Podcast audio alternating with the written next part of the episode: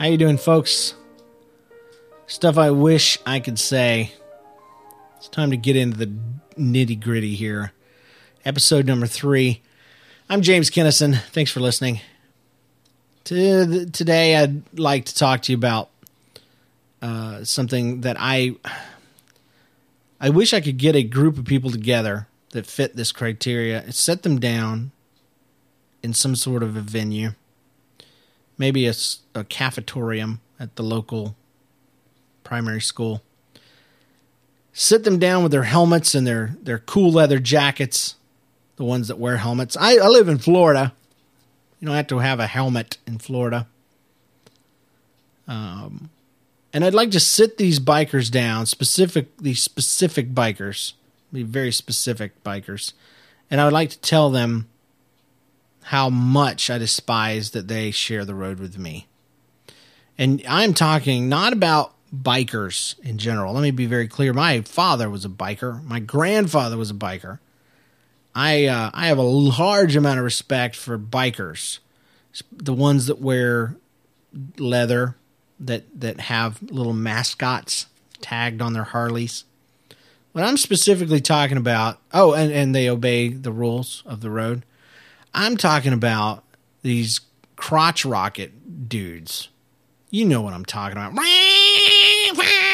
How who, of us haven't haven't looked in the rearview mirror and seen one of them doing some sort of trick with their life and your family's life, weaving through traffic.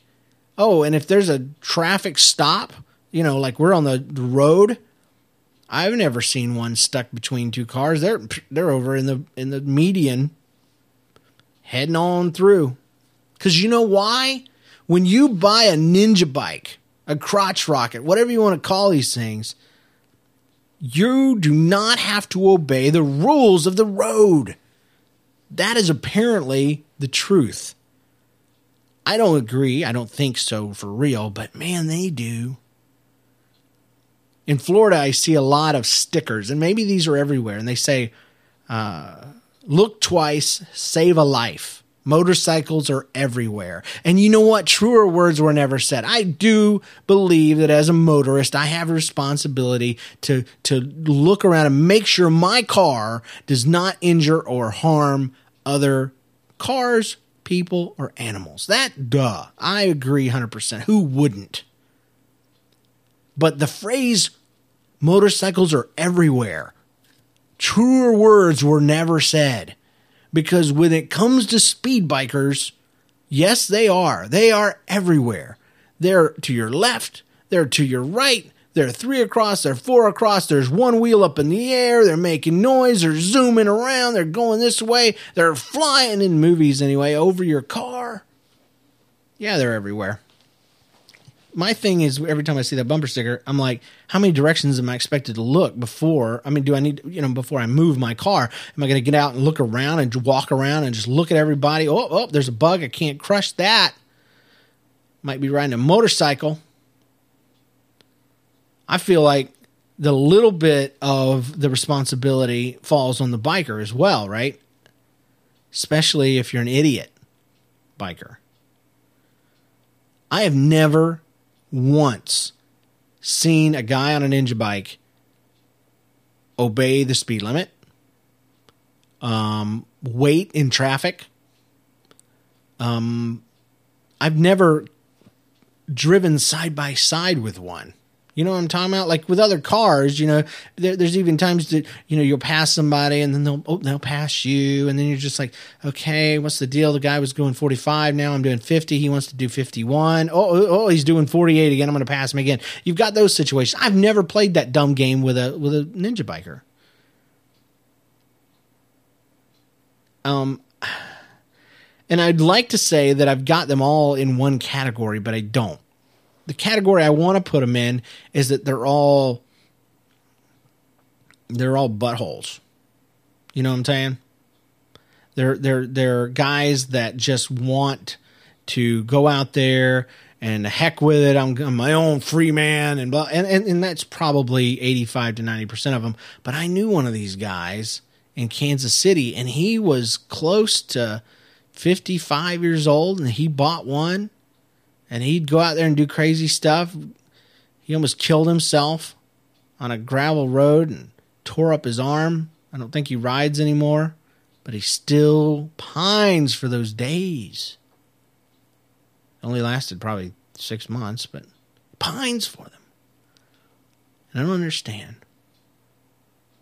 what's going on in that mind. So I can't, I'm not a legislator. I'm not a policeman. I'm not even going to make a citizen's arrest. You can't catch these fools. You can't slow them down to yell at them. But man, you think about doing stuff. You know, when you see one that's just curving up right beside you, going to pass through. Oh, it'd be a really awesome time to open my car door and spit out my gum. Bam! Oh! See, I'm not evil though, so I never do that. I do think it, so I am evil, but I'm not, so I'm not as evil. You understand what I'm saying?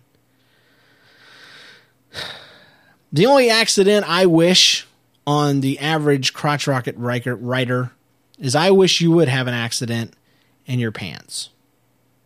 Like something would scare the puku kachu out of you so bad that it scares you into driving straight, it's driving correctly.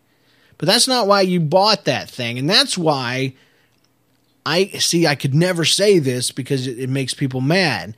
But what I'm not saying is I would like to illegalize these motorcycles because I've never seen one used for a legal purpose. Never. Never, never, never, never, never. Have you? Doubt it.